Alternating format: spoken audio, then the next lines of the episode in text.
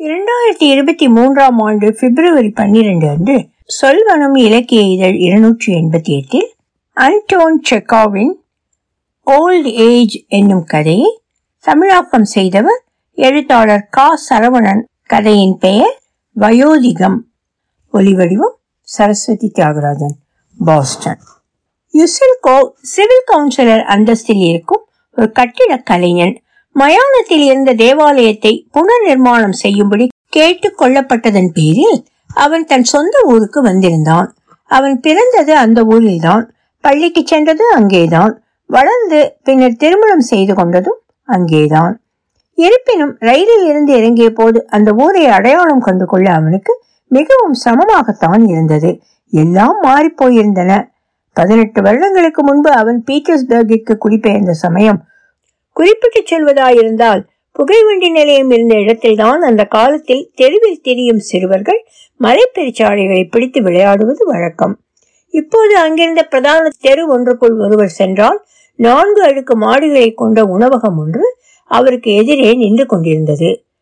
அந்த நாட்களில் அந்த இடத்தில் பார்ப்பதற்கு அசிங்கமான சாம்பல் நிறத்தில் வேலி ஒன்று இருந்தது. வேலிகளாகட்டும் வீடுகளாகட்டும் வேறு எதுவுமே அங்கிருந்த மக்கள் மாறியதைப் போல் மாறி இருக்கவில்லை அவனுடைய நினைவில் இருந்த மனிதர்களில் பாதிக்கு மேல் இறந்து போய்விட்டதாகவும் பலர் பஞ்சப்பராரிகளாக ஆகிவிட்டதாகவும் மறக்கப்பட்டு விட்டதாகவும் உணவகத்தின் சேவகர் மூலமாக அவன் அறிந்து கொண்டிருக்கிறான். உனக்கு யுசல் கோவை ஞாபகம் இருக்கிறதா? என்று தன்னை பற்றி அவன் அந்த வயதான உணவு சேவகனிடம் கேட்டான்.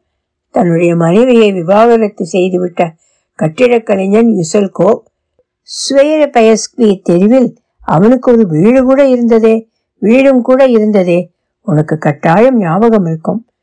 எனக்கு ஞாபகம் இல்லையே ஐயா. அது எப்படி உனக்கு ஞாபகம் இல்லாமல் இருக்கும்? அந்த வழக்கு ஏகத்துக்கும் சர்ச்சையை கிளப்பி இருந்ததே. காரோட்டிகளுக்கு கூட அது பற்றி தெரியுமே. இப்போது நன்றாக ஞாபகப்படுத்திப்பார் வழக்கறிஞன் ஷாக்கின் இருக்கிறானே அவன்தான் எனக்கு ஒரு வழியாக விவாகரத்து பெற்று தந்தான். அந்த ராஸ்கல் மனசாட்சியே இல்லாத லாட்ரி ஏமாற்றுக்காரன் மன்றத்தில் ஒரு நாள் அடி வாங்கினானே அவன்தான். Ivan Nikolaich. ஆமாம் ஆமாம். நல்லது. அவன் உயிரோடு இருக்கிறானா? அல்லது செத்து விட்டானா? கடவுள் அருளால் உயிரோடு தான் இருக்கிறான் ஐயா. தற்போது அவன் ஒரு ஆவணை அழித்தல் தனியாக அலுவலகம் உண்டு. இப்போது பணக்காரனாகி இருக்கிறான். கிர்பிட்ஸ்னி தெருவில் அவனுக்கு இரு வீடுகளும் உண்டு. அவனுடைய மகளுக்கு கொஞ்ச நாள்களுக்கு முன்புதான் திருமணம் நடந்தது. யுலெஸ்கோவ் அறைக்குள் அங்கும் இங்கும் நடந்தான். கொஞ்ச நேரம் சிந்தனை செய்துவிட்டு ஷாப்கினை அவனுடைய அலுவலகத்தில் சென்று சந்திப்பதென சலிப்பாக முடிவெடுத்துக் கொண்டான்.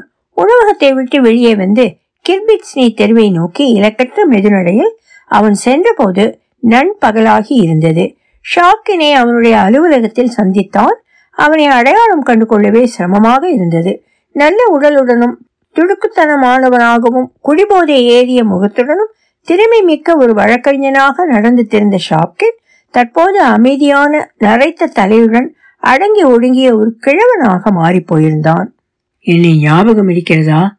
என்னை மறந்து விட்டாயா என்ன? என்று ஆரம்பித்தான் யுசல்கோ. நான் உன்னுடைய பழைய வாடிக்கையாளன் யுசல்கோ. யுசல்கோ? எந்த யூசல்கோ?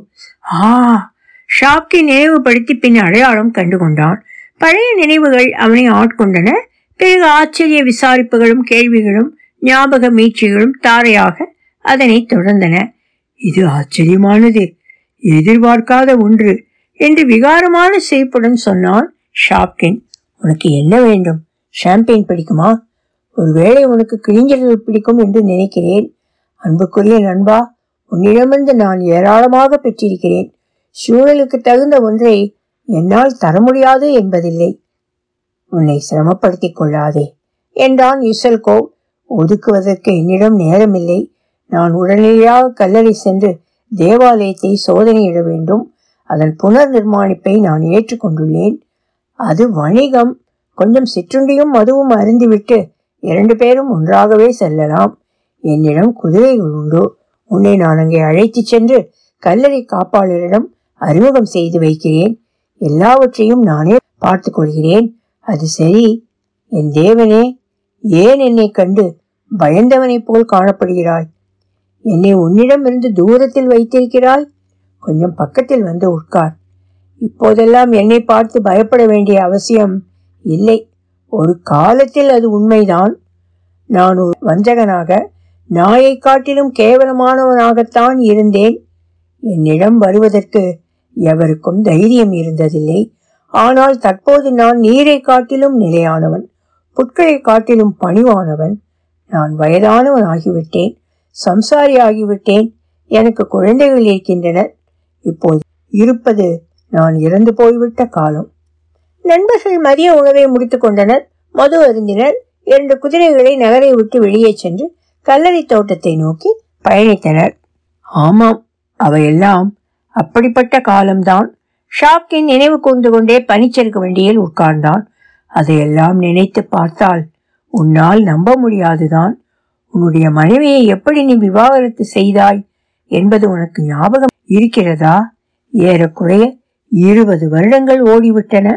நீ எல்லாவற்றையும் மறந்து விட்டாய் என்று அடித்து சொல்வேன்.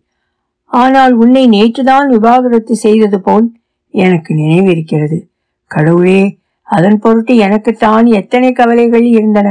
நான் ஒரு புத்தி கூர்மையுள்ளவனாகவும் தந்திரமாக சூழ்ச்சிகள் அறிந்தவனாகவும் அதே சமயம் விரக்தி மேலிட்ட மனிதனாகவும் இருந்தேன்.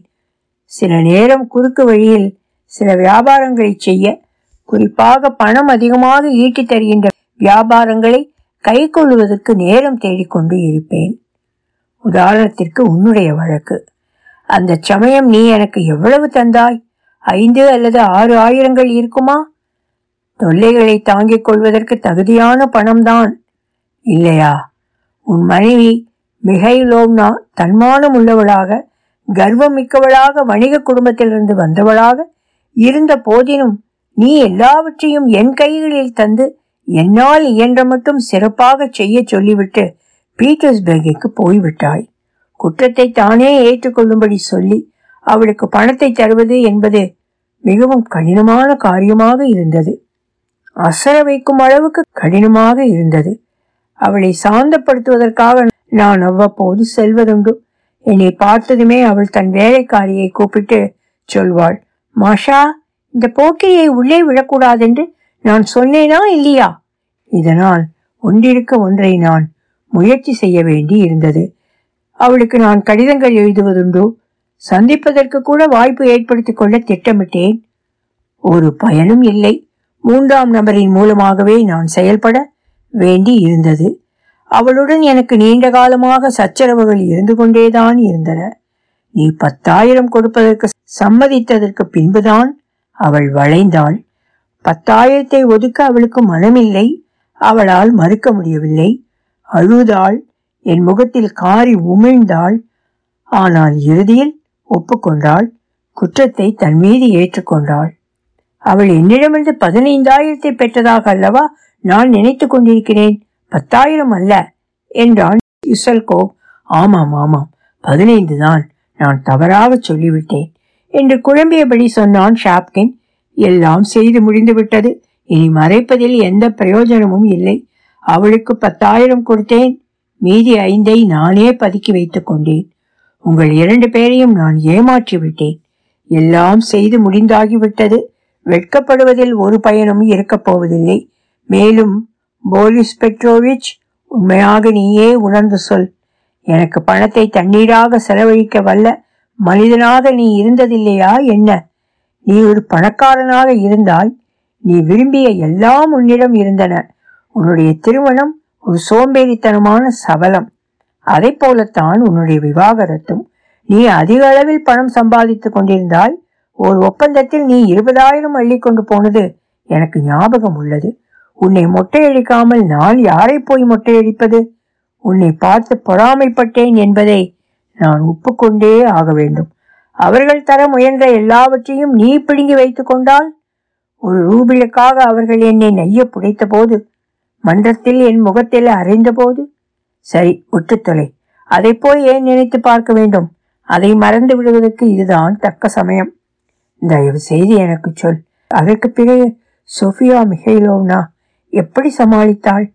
அந்த பத்தாயிரத்துடன் தானே மிகவும் கஷ்டப்பட்டாள். அது என்னவென்று கடவுளுக்குத்தான் தெரியும்.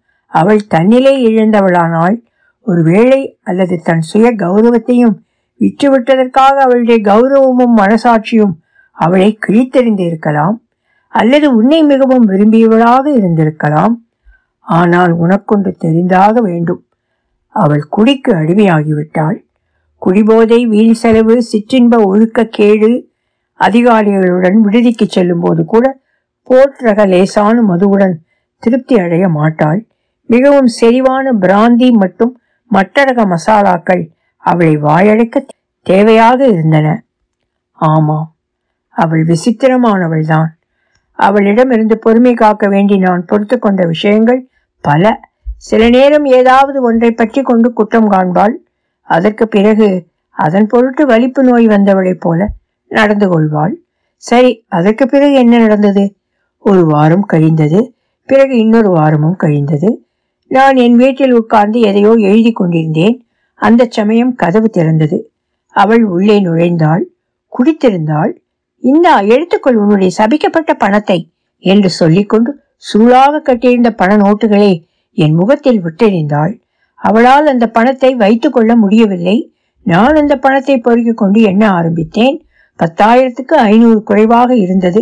ஐநூறை மட்டும் வைத்துக் கொண்டுதான் அவள் இதுவரை சமாளித்திருக்கிறாள். பணத்தை எல்லாம் எங்கே வைத்தாய்? அதெல்லாம் பழங்கதை அதை மறைப்பதற்கு எந்த காரணமும் இல்லை. கண்டிப்பாக என்னுடைய சட்டைப்பைக்குள் தான். ஏன் என்னை அப்படி பார்க்கிறாய்? கொஞ்சம் பொறு. அதை பின்னர் விளக்குகிறேன். இது ஒரு சராசரி நாவல் போன்றதுதான். ஒரு சோகமான படிப்பினை. இரண்டு மாதங்களுக்கு பிறகு ஒரு நாள் இரவு அருவெருப்பான நிலையில் குடிபோதையில் என் வீட்டை நோக்கி சென்று கொண்டிருந்தேன். சென்று ஒரு மெழுகுவர்த்தியை ஏற்றினேன். அங்கே பார்த்தால் சோஃபியா மிகைலோனா என்னுடைய சோஃபாவில் அமர்ந்திருந்தாள். மிதமிஞ்சிய குடிபோதையால் வெறியேறிய நிலையில் தோன்றினாள். கூச்சலும் குழப்பமும் உள்ள இடத்திலிருந்து தப்பி ஓடியவள் போல காட்சியளித்தாள் என் பணத்தை திருப்பிக் கொடு. என் மனதை நான் மாற்றிக்கொண்டு விட்டேன். நான் சீரழிந்து போக வேண்டுமென்றால் நான் பாதியாக சீரழிந்து போக மாட்டேன். என்னுடைய பங்கு எனக்கு தேவை. சீக்கிரம் பண்ணாடையே என் பணத்தை என்னிடம் கொடு என்று கத்தினாள். பார்ப்பதற்கே அருவருப்பாக இருந்த ஒரு காட்சி அது. அப்புறம் நீ பணத்தை தந்தாயா? ம் நான் கொடுத்தேன். பத்து ரூபாய்களை கொடுத்ததாக நினைவிருக்கிறது. ஓ இப்படி கீழ்த்தரமாக நடந்து கொள்ள உன்னால் எப்படி முடிந்தது? என்று யுனெஸ்கோ அழுதவாறே வேதனையில் ஆழ்ந்தான். உன்னால் இயலாமல் போயிருந்தாலோ? கொடுக்க மனமில்லாமல் போயிருந்தாலோ? எனக்கு ஒரு கடிதம் எழுதி தொலைத்திருக்கலாமே. இதெல்லாம் எனக்கு தெரியாமல் போயிற்றே எனக்கு தெரியாமல் போயிற்றே என்று அரட்டினான் அன்பானவனே பிறகு மருத்துவமனையில் படித்த படுக்கையாக அவள் இருந்த சமயம் அவள் உனக்கு எழுதிய கடிதத்தை படித்த பின்னர் நான் என்ன எழுதியிருந்தாலும் அதனால் என்ன பயனும் இருந்திருக்காது. ஆமாம் எனது இரண்டாவது திருமணத்தில் மூழ்கி போய் கிடந்தேன். கடிதங்களை பற்றி எண்ணி பார்க்க முடியாத அளவுக்கு நான் சூழ்நிலைகளின் சுழற்சியில் மாட்டியிருந்தேன். ஆனால் நீ ஒரு அந்நியன். சோஃபியாவிடம் உனக்கு பகைமை என்ற ஒன்றும் இல்லை. பிறகு ஏன் நீ அவளுக்கு உதவிக்கரம் நீட்டவில்லை? போரிஸ் பெட்ரோவிச் இன்றைய தினத்தின் அளவுகோல் கொண்டு அதனை எடை போட முடியாது. அப்படித்தான் நாம் அதனை பார்க்க வேண்டி உள்ளது. அந்த நேரத்தில் வேறு மாதிரியாக சிந்தித்தோம். இன்று நான் அவளுக்கு பத்தாயிரம் ரூபாயை கூட தரலாம். ஆனால் அந்த நேரம் அந்த பத்து ரூபாயை கூட நான் ஒன்றும் சும்மா அவளுக்கு தந்துவிடவில்லை அது ஒரு கேவலமான வியாபாரம். நாம் கண்டிப்பாக அதை மறந்துவிட வேண்டும். நாம் ஏற்றுக்கொண்டு கடந்து போக வேண்டிய விஷயம் இது. பளிச்சரக்கு வண்டி கல்லறை தோட்டத்தின் வாசலில் வந்து நின்றது. யுனெஸ்கோவும் ஷாப்கினும் அதிலிருந்து வெளியே வந்து வாசலுக்குள் சென்றனர். நீண்டு பறந்திருந்த தெருவின் வழியாக நடந்து சென்றனர். மொட்டையாக நின்றிருந்த செய் மரங்களும் கருவேலங்களும் சாம்பல் நிற சிலுவைகளும் சமாதி கற்களும் உரைப்பனியால் வெள்ளியைப் போல் மாறி போயிருந்தன. பனியின் ஒவ்வொரு துகளும் பிரகாசமான இளஞ்சூடான தினத்தை பிரதிபலித்தன. கல்லறை தோட்டத்தில் ஒரு மனம் கமழ்ந்து கொண்டே இருந்தது. ஊதுபத்திகளின் நறுமணம் மிக சமீபமாக தோண்டப்பட்ட மண்ணின் வாசனை. நமது கல்லறை தோட்டம் அழகான ஒன்று அமைதியான ஒன்று என்று சொன்னான் யுசல்கோ. ஆமாம் ஆனால் திருட்டு பயல்கள் சமாதி கற்களை திருடி கொண்டு போய்விடுகின்றனர் அங்கே வலது புறமுள்ள நினைவிடத்திற்கு அப்பால்தான் சோஃபியா புதைக்கப்பட்டிருக்கிறாள். நீ பார்க்க விரும்புகிறாயா? நண்பர்கள் இருவரும் வலது பக்கம் திரும்பி ஆழமான பனிப்படலத்திற்கு ஊடே இரும்பால் கட்டப்பட்ட நினைவிடத்தை நோக்கி நடந்தார்கள். இங்கேதான் இது இருக்கிறது. என்று வெள்ளை பள்ளியிலான ஒரு பட்டையை காட்டிச் சொன்னான் ஷாப்கின். ஒரு லெப்டினன்ட் தான். இந்த கல்லை அவளுடைய கல்லறையின் மீது பதித்துள்ளான். யுசல்கோ தன் தொப்பியை மெதுவாக நீக்கி தன் வழுக்கை தலையை சூரியனுக்கு காண்பித்தான். அவனை பார்த்த ஷாப்கினும் தன்னுடைய தொப்பியை கழற்றினான். இன்னொரு வழுக்கை பரப்பும் சூரிய ஒளியில் மின்னத் தொடங்கியது. காற்று மண்டலம் மரணித்து விட்டதை போன்ற ஒரு அசைவற்ற நிலை கல்லறை தோட்டத்தை சுற்றி நிலவியது. நண்பர்கள் அவளுடைய கல்லறையை பார்த்து கொண்டு நின்றார்கள். நினைவுகளில் ஆழ்ந்தார்கள். ஒன்றும் பேசிக்கொள்ளவில்லை. அவள் அமைதியாக உறங்குகிறாள் என்று அங்கிருந்து மௌனத்தை உடைத்தவாறு சொன்னான் ஷாப்கின். பழியை தானாகவே வலியை ஏற்றுக்கொண்டது பிராந்தியை குடித்தது எல்லாம் தற்போது அவளை பொறுத்தவை. ஒன்றுமே இல்லாத விஷயங்கள். ஒன்றை நீ வைத்து ஒப்புக்கொண்டே ஆக வேண்டும். போரிஸ் பெட்ரோவிச் ஒப்புக்கொள்ள வேண்டுமா? எதை? இருண்மையுடன் கேட்டான் யுசல்கோ. ஏன்? கடந்த காலம் எவ்வளவுதான் வெறுப்புக்குரியதாக இருந்த போதும் தற்போது உள்ளதை விட சிறந்ததாகவே அது இருந்தது. ஷாக்கின் தனது நரைகூடிய தலையை சுட்டிக்காட்டி சொன்னான் சாகப் போகிற மணித்துளியை பற்றி நான் எண்ணி பார்த்ததில்லை. ஒருவேளை நாங்கள் இருவரும் நேருக்கு நேர் சந்தித்துக் கொண்டால் சாவிற்கு நான் மதிப்பெண்களை தந்து விடுவதைப் போலவும் விளையாட்டில் வென்று விடுவதைப் போலவும் நான் கற்பனை செய்து கொண்டதுண்டு. ஆனால் இப்போது அதை பற்றி பேசுவதால் என்ன நன்மை விளையப் போகிறது? யுசல்கோ துயரச் சுமையால் அழுந்தப்பட்டவன் ஆனான். திடீரென்று அழுதால் நன்றாக இருக்கும் என்று பரிவார்ந்த ஏக்கம் அவனுக்கு ஏற்பட்டது. அன்புக்காக அந்த சமயம் ஏங்கத் தொடங்கிவிட்டான். அவனுடைய கண்ணீர் இனிப்பாகவும் புது மலர்ச்சியுடன் இருப்பதைப் போன்று உணர்ந்தான். கண்களில் ஈரம் கட்டி கொண்டது தொண்டைக்குள் உருண்டை ஒன்று மாட்டிக்கொண்டதைப் போல உணர்ந்தான். ஷாப்கின் அவனுக்கு பக்கத்தில் நின்று கொண்டிருந்தான். ஒரு சாட்சிக்கு முன்னால் தன் பலவீனத்தை காட்டிக் கொள்வதற்கு யுசல்கோவிற்கு வெட்கமாக இருந்த போதிலும் திடீரென்று வெடுக்கென திரும்பிக் கொண்டு தேவாலயத்திற்குள் நடக்கத் தொடங்கினான். இரண்டு மணி நேரம் கழித்து தேவாலய காப்பாளரிடம் பேசிக் கொண்டிருந்து விட்டு தேவாலயத்தை பார்த்தவாறே ஷாப்கின் பாதிரியாரிடம் பேசிக் கொண்டிருந்த அந்த தருணத்தை தக்க சமயத்தில் பற்றி கொண்டு வேகமாக அழத் தொடங்கினான். ரகசியமாக ஒவ்வொரு நிமிடமும் அக்கம் பக்கம் பார்த்து கொண்டு சமாதியின் சமீபமாக திருட்டுத்தனமாக நடந்து சென்றான். அந்த சிறிய வெள்ளை பளிங்கு பலகை அவனை சோகம் கலந்த துக்கம் செறிந்த வெகுளியான பார்வையுடன் பார்த்தது.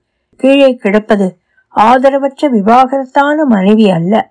சின்னஞ்சிறிய சிறுமி ஒருத்திதான் என்பதைப் போல் இருந்தது அது. அழு அழு என்று நினைத்தான் யுசல்கோ.